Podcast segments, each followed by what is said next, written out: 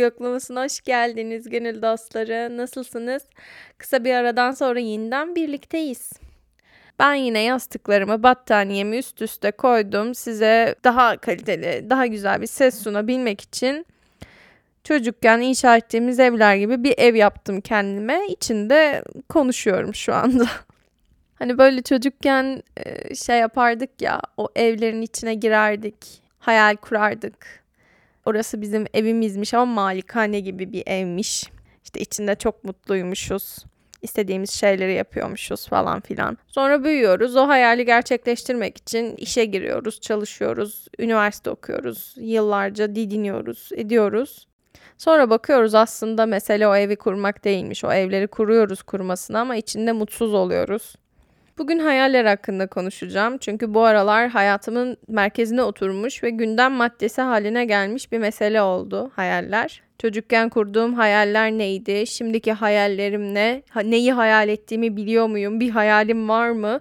Bütün bunlar hakkında günlerdir durmadan düşünüyorum. Çünkü bir yerde böyle hayatımın bir dönüm noktasının içinde olduğumu da hissediyorum. Bu hayalleri gerçekleştirebilir miyim? Gerçekleştiremez miyim? Ne beni engelliyor? Kendimi nasıl engelliyorum belki bunlar birleşip böyle bir bölüm konusu haline geldi. İyi ki de geldi, hoş geldi. Bir de bugün benim için çok kıymetli bir gün. Çünkü hayatımda kurduğum bir hayale dair ilk defa bir adım attım. O adımı somut bir şekilde gerçekleştirdim. Daha bitmedi, göndermedim ama göndereceğim bu kayıttan sonra. Ben bir öykü yarışmasına katıldım. Bu öykü yarışmasının ilanını aylar öncesinde görmüştüm ama son bir haftada yazdım. Deadline'ı bugün de öykü yarışmasının. 3 günde yazdım gerçekten, bitirdim ve göndereceğim. Yarışmanın çağrısını ilk duyduğumda yok ya ben niye katılayım falan demiştim. Sonra kısa film yarışmasına katılan bir arkadaşım vardı. Onunla sohbet ettik. Ve bana işte kazanmak için değil, aksine üretmek için, geri bildirim alabilmek için bu yarışmaya katıldığını söylemişti. Sonra düşündüm hani ben neden acaba bir yarışma ilanı görüyorum ama o yarışma ilanından kaçıyorum? Niye istemiyorum? Ne beni itiyor? Çünkü bir taraftan istiyorum aslında yazar olmayı. Bu hayatımdaki kurduğum en büyük hayallerden birisi. Ama neden bunun için hiçbir şey yapmıyorum? Niye kurmaca yazmıyorum mesela? Yani yazar olmak istiyorsan kurmaca yazman lazım. İşte öykü yazman lazım, roman yazman lazım. Bir şeyler karalaman, denemen lazım. Ben yazıyorum bir şeyler ama asla bunlar kurmaca, hikaye tarzı şeyler değil. Bu aslında benim için bir bahane olabilir. Bu yarışmaya katılma motivasyonuyla bir öykü yazmış olabilirim dedim kendime sonradan. Ve dedim ki tamam kazanma motivasyonuyla katılmıyorsun. Sadece bir şey yazmış olmak için, başka bir evren yaratmış olmak için yazıyorsun dedim. Ama rafa kaldırdım. Aylarca hiçbir şey yapmadım. Sonra hatta bir yerde vazgeçtiğimi falan düşünmüştüm. Ama dönüp dolaşıp sürekli o yarışma çağrısına ve sürekli o fikre dönüyordum. İşte sonra kazaydı, şuydu, buydu, Denizli'ye dönmekti derken bir de işsiz kaldım bu aralar ve evde boş boş oturuyorum. E dedim ki bunu şimdi yazmayacaksın da ne zaman yazacaksın? Ama bir şey beni deli gibi itiyor. Çünkü o bir yarışma. Ödül alanları ve almayanları olacak. Ödül almama fikri bana çok kötü geliyor. Çünkü bu sen iyi bir yazar değilsin anlamına geliyor benim için. Ve bundan dolayı çekiniyorum. Ama sonradan düşündüm ki İrem sen sonuçta ne zamandır kurmaca hikaye yazıyorsun ki? Bu sonuçta pratiğe bağlı bir şey. E bu yarışmadan ödül almaman çok normal bir şey değil mi? Sen yine de katıl dedim ve kendimi ertelesem de, deli gibi sabote etsem de son 3 güne bıraktım, yazdım. İçime de sindi. Gerçekten uzun zamandan sonra ilk defa içime sinen bir hikaye yazdım. Başı sonu olan, bir olay örgüsü olan bir şey çıktı ortaya ve onu gönderiyorum. ne olacak bilmiyorum. Kazanmak benim için önemli değil. Ya tabii ki kazanırsam güzel bir motivasyon olur. Çünkü edebi bir yazar olmanın yolu böyle yarışmalar kazanmaktan da geçiyor. Ama tabii ki bunu kazanamayabilirim çok normal bir şekilde. O zaman da kendimi buradan tembihliyorum. Bu yarışmayı kazanmamış olman senin kötü bir yazar olduğun anlamına gelmez. Deneyimsiz bir yazar olduğun anlamına gelir. Birazcık daha çalışmaya ihtiyacın olduğu anlamına gelir. Çünkü ben istediğim bir şey olmayınca onu direkt bırakmaya meyilli oluyorum. Çocukken bir koroya gidiyordum. Kısa bir dönem gitmiştim. Çeşitli okulları geziyorduk, sahneye çıkıyorduk. 23 Nisan'da falan kent meydanında konsere çıkmıştık sanatçılardan önce. Hatta konsere geç kalmıştık. Konser başladıktan sonra meydana ulaşabilmiştik. Annem beni ittirerek sahneye çıkarmıştı. Çünkü sahne yüksek bir yerdeydi. Koro şefinin bana bakışlarını asla unutamıyorum. Öyle söyleyeyim böyle çeşitli etkinliklerde bizi sürekli çıkarıyorlardı. İşte 23 Nisan temalı, Atatürk temalı çeşitli şarkılar söylüyorduk, çocuk şarkıları. Benim için kıymetli bir şeydi çünkü şarkı söylemeyi seviyordum. Ama koroya girdiğim zaman çok net hatırlıyorum şarkı söylerken sesim hiç çıkmıyordu ve gerçekten sesimi hissedemiyordum, sesimi duyamıyordum. Daha sonradan koro şefi bizi TRT'ye göndermeye karar verdi. TRT Çocuk Korosu'yla beraber sahneye çıkacaktık ve şarkı söyleyecektik. Böyle o da kaydedilecekti haliyle TRT olduğu için. Ben seçilmemiştim. Yedekten seçilmiştim ve o gün koroyu bıraktım. Pikniğe gitmiştik. Piknikte öğrenmiştim seçilmediğimi. Bayağı ağlayarak uzaklaşmıştım oradan. Bir daha asla koroya gitmeyeceğim falan demiştim. Ama şimdi dönüp baktığımda keşke ayrılmasaydım. Hani şarkı söylemeyi madem o kadar seviyordun belki gerçekten kendini geliştirebileceğin bir alan olurdu diyorum. Çünkü koroya daha sonradan devam eden arkadaşlarım büyüyünce billur sesli oldular. Ben bet sesimle kaldım. belki de yeteneksizdim yani bilmiyorum. Ama her zaman böyle müziğin kıyısından köşesinden dolaştım ama hiçbir zaman içine giremedim onu perform edebilen hale giremedim. Böyle de bir kuyruk acım vardır. O yüzden kendimi özellikle tembihliyorum seçilmedin diye, kazanamadın diye kötü olduğun anlamına gelmiyor. Yani aslında hayallerimizi bırakmaya çok meyilliyiz. Çünkü onları gerçekleştirmek, gerçekleştirmemekten tabii ki daha zor. Çünkü düzenli olarak emek göstermek gerekiyor. İstikrarlı bir şekilde çalışmak gerekiyor ki o hayale ulaşabilelim. Ama şu anda düşünüyorum da galiba artık hayalimin ne olduğunu biliyorum. Mesela bundan 5 sene önce hayata dair istediğim bir şeyler vardı ama bunun ne olduğuna dair hiçbir fikrim yoktu. Yani ne yapmak istediğimi asla bilmiyordum. Ne yapmak istediğimi asla bilmediğim için kendimi dünyanın en yeteneksiz insanı zannediyordum bir de. Sonradan fark ettim ki aslında ne yapmak istediğini bilmemek kadar dünyada doğal ve normal bir şey yok. Çünkü bu dünyada çoğu insan ne yapmak istediğini bilmeden çoğunlukla ne yapmak istediğini hiç düşünmeden yaşayıp gidiyor. En azından ben bunlar hakkında düşünüyorum deyip şu anda içimi rahatlatıyorum. Gerçekten bir anda bu hayatta ne yapmak istediğini bulmak bence hiç kolay bir şey değil. Bu üniversite tercihlerini yapıyoruz. Bir bölüm yazıyoruz, gidiyoruz ya. Bence çok 18 yaş çok erken bir yaş bunun için. Çünkü mesleğine bence karar vermek isteyecek kadar ne yapmak istediğini biliyor olamazsın. Yani bilenler tabii ki çok şanslılar ama ben bunu bilebilecek kadar şanslı değildim. Bir taraftan da aslında yapmak istediğim şeyin kıyısından dolaşan bölümler hedefliyordum. Mesela sinema televizyon okumak istiyordum. Ama bilin bakalım bana ne dediler? İşsiz kalırsın dediler tabii ki. Konservatuvar okumak istedim. Aç kalırsın dediler. Sonradan zaten gördüm baktım ki benim konservatuvara girecek yeteneğim de yok. O yüzden hiçbir şey yapmadan bomboş yürüdüm gittim. Aslında yapmak istememiş olduğum şeyleri yapmaya başladım. Ve sonradan gördüm ki yapmak istemediğim şeyleri yaparak hayatıma devam etmek zorunda değilim. Ve onları da hayatımdan çıkara çıkara yapmak istediğim şeyleri birazcık daha bulabilmeye başladım bu sözü çok yerden duymuşsunuzdur. Bu hayatta yapmak istediğin şeyi bulabilmek için önce yapmak istemediğin şeyleri bulman gerekiyor ve onları eleyerek devam etmen gerekiyor. Gerçekten çok doğru. Klişe ama doğru. Ha şu anda senin hayalin ne diye sorarsan yazar olmak dedim ama ben bunu şu anda ilk defa bu podcast'ta açıklayabiliyorum. Çünkü bu dönem işsizim. Hayatıma devam etmek için para kazanmam gerek. Önceden full time bir işim yoktu. Çok rahat bir düzenim vardı. O rahat düzene bay bay. Full time bir işe girmem gerekiyor muhtemelen. Hayatımı sürdürebilmem için maalesef ki. İş alım uzmanları CV'mde duygu yoklamasını görecek. Sonra bu bölüm açıp dinleyecekler ve beni direkt işe almayacaklar. Yani alacakları varsa bile. Sonra da işsiz kalmaya devam edeceğim. Ve bana bu hayatta ne yapmak istiyorsun soruları sorulmaya devam edecek. Gerçekten böyle çok samimi olmadığın ama buluştuğun insanlarla konu ilk başta ya okula geliyor ya işe geliyor. Sanki çok önemliymiş gibi. Ama her zaman bu merkeze konuluyor. Aksine kendini yeni tanıtırken de adından sonra ne iş yaptığını söylüyorsun. Böyle kariyerimiz gerçekten hayatımızın merkezine oturmuş bir vaziyette. Konumuz bu değil ama bununla çok alakalı.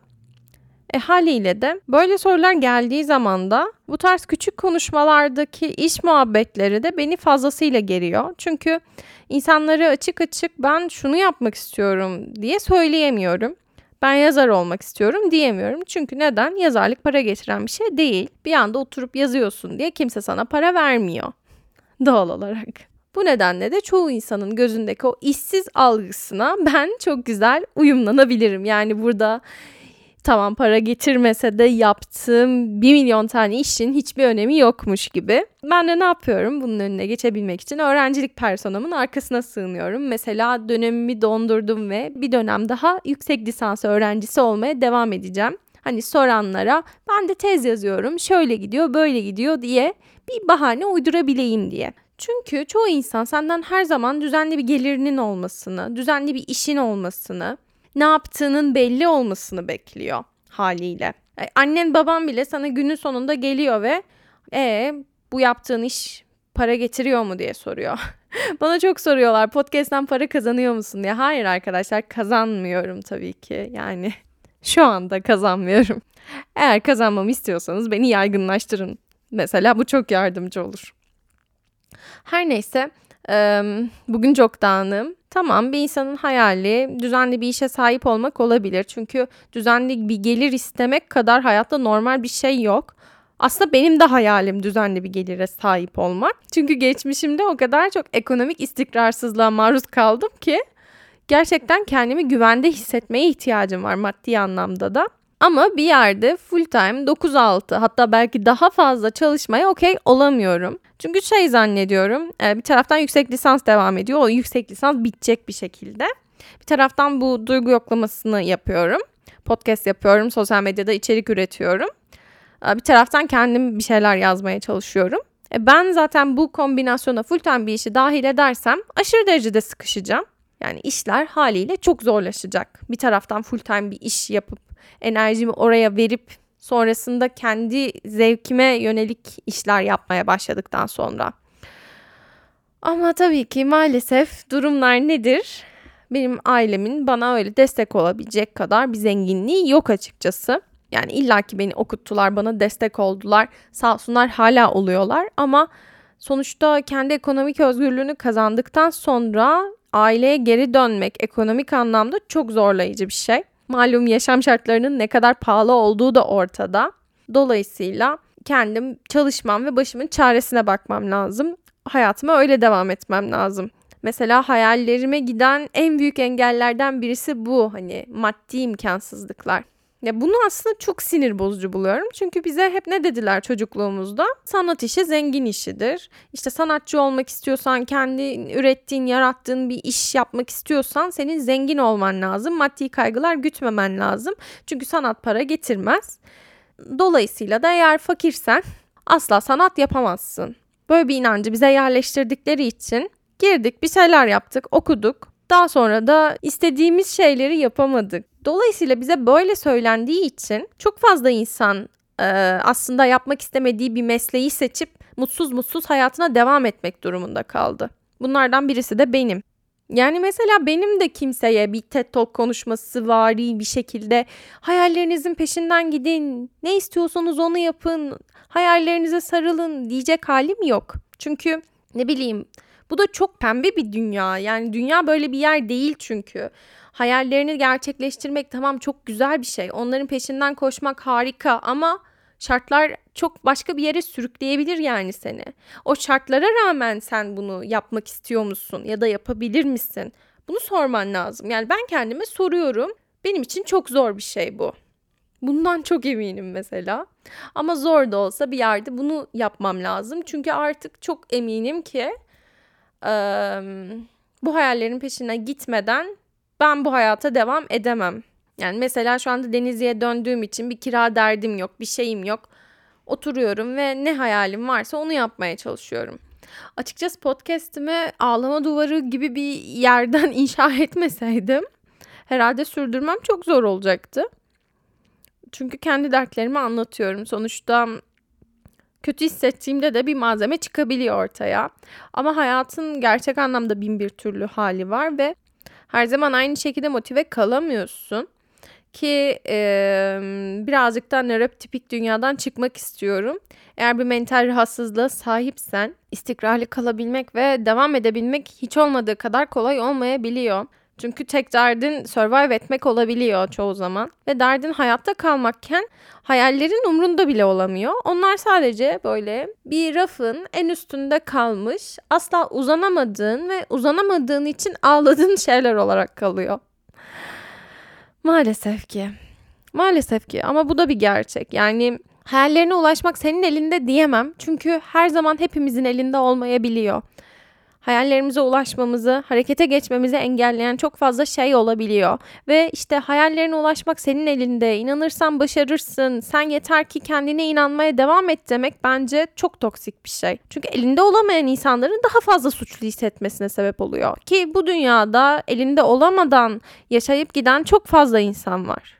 Dolayısıyla hayallerimize ulaşmamızı engelleyen en önemli faktör sizsiniz diye bir şey diyemem ben. Çünkü bir sürü faktör var burada. İşte yaşam derdi, sağlık durumun, mental sağlığın, içinde bulunduğun şartlar, şu bu yani uzar gider bu liste.